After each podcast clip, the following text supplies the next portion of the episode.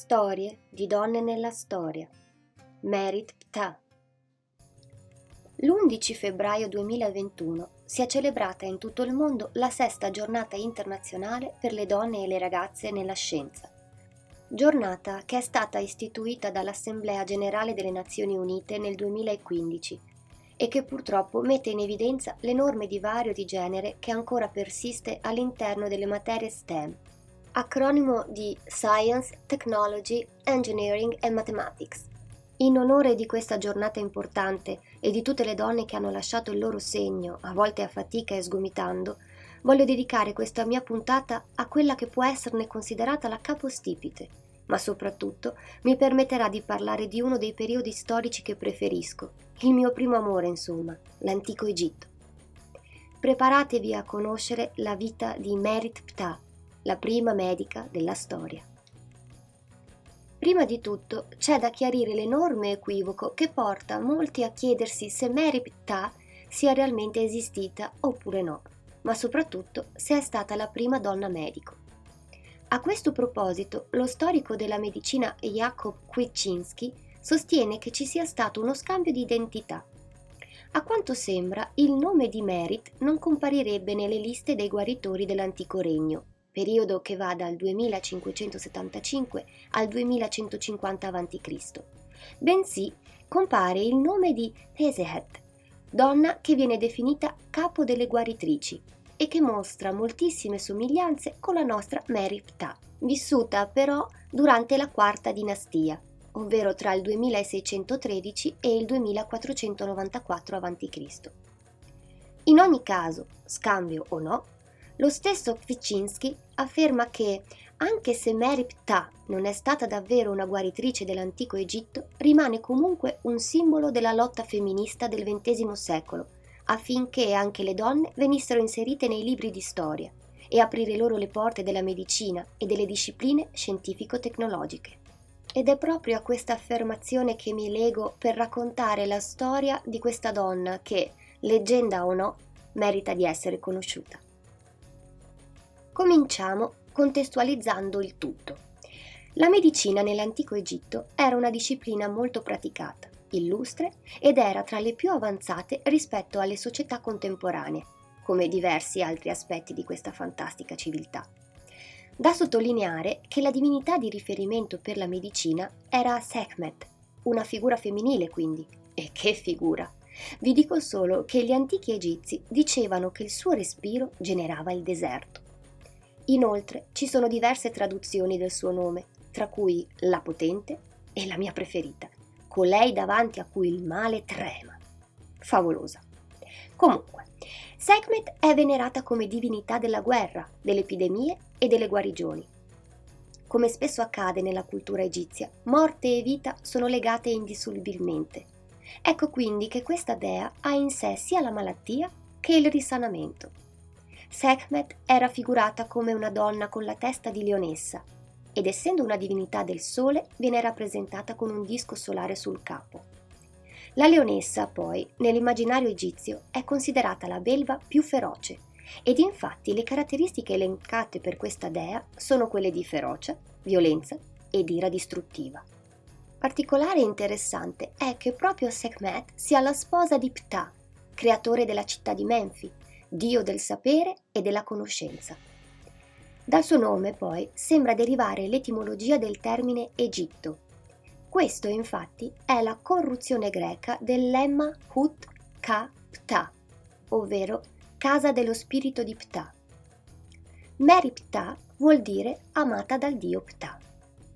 Ecco, se volessimo cedere alla teoria della creazione della leggenda di Merit, questo, a mio parere, potrebbe essere un enorme indizio. Mettiamo un attimo insieme ciò che ho detto fino adesso. Il suo nome racchiude il dio del sapere e che viene legato all'etimologia della parola Egitto e che guarda caso è pure il marito della dea della guarigione. Mm, troppe coincidenze, ma come detto non è questo che voglio analizzare. Anche se, ammettiamolo, è interessante e a mio parere divertente notare tutti questi elementi, no?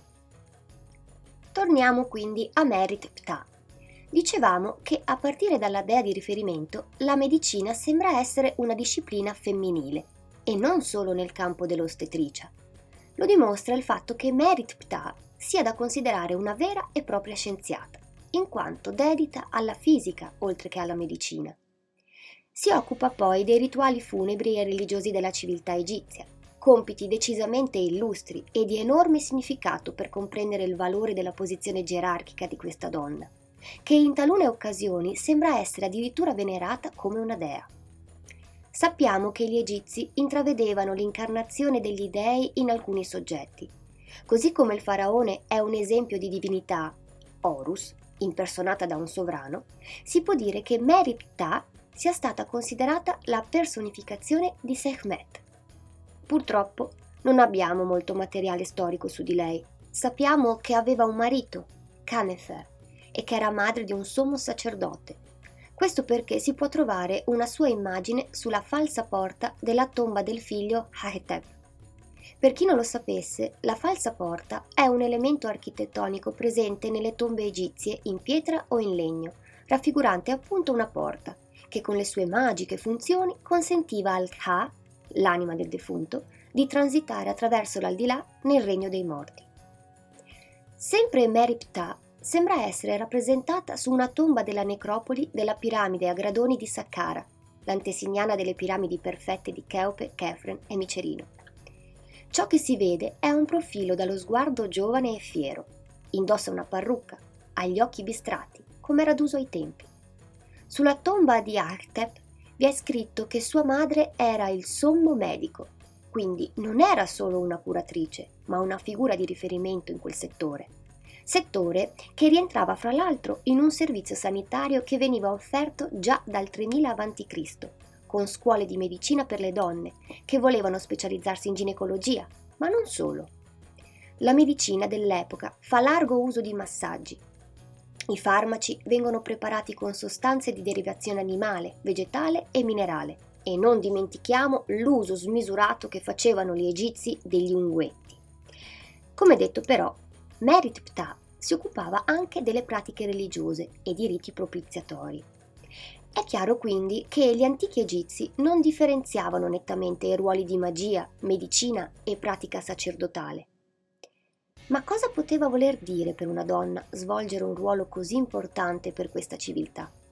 Beh, una donna medico era libera, emancipata e soprattutto autorevole.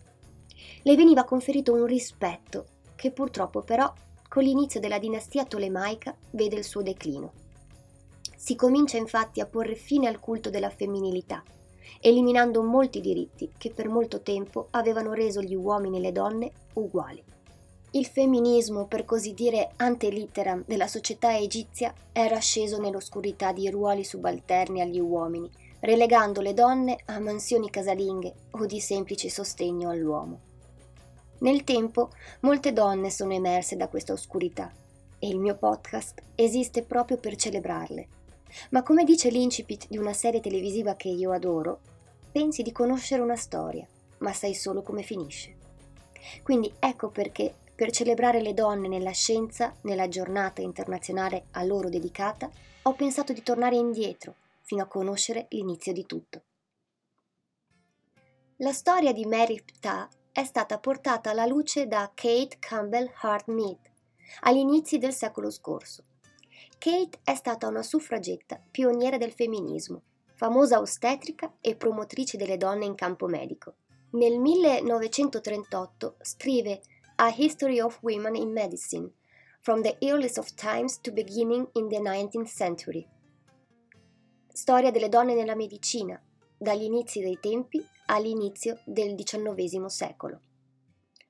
A Merit Ptah, l'Unione Astronomica Internazionale ha dedicato addirittura un cratere del pianeta Venere e ancora oggi troviamo cooperative sociali infermieristiche con il suo nome, come simbolo del prendersi cura questa famosa medica è anche una delle 150 donne raccontate nel libro di Vicky Leon, Happy Women of Ancient Times, in cui troviamo personaggi femminili che hanno lasciato il segno nel Mediterraneo tra il 2800 a.C. e il 450 d.C. Insomma, leggendaria o vera, col nome Mary Ptah o di Peset, la storia di questa donna ha comunque smosso le acque, contribuendo a dare lustro alla presenza e importanza delle donne in campo medico, entrando quindi di diritto nella storia. La storia di una donna nella storia. Come sempre, nella bio della puntata ho inserito bibliografia e sitografia di riferimento. Sono Francesca e questo è il mio podcast Storie di donne nella storia. Grazie.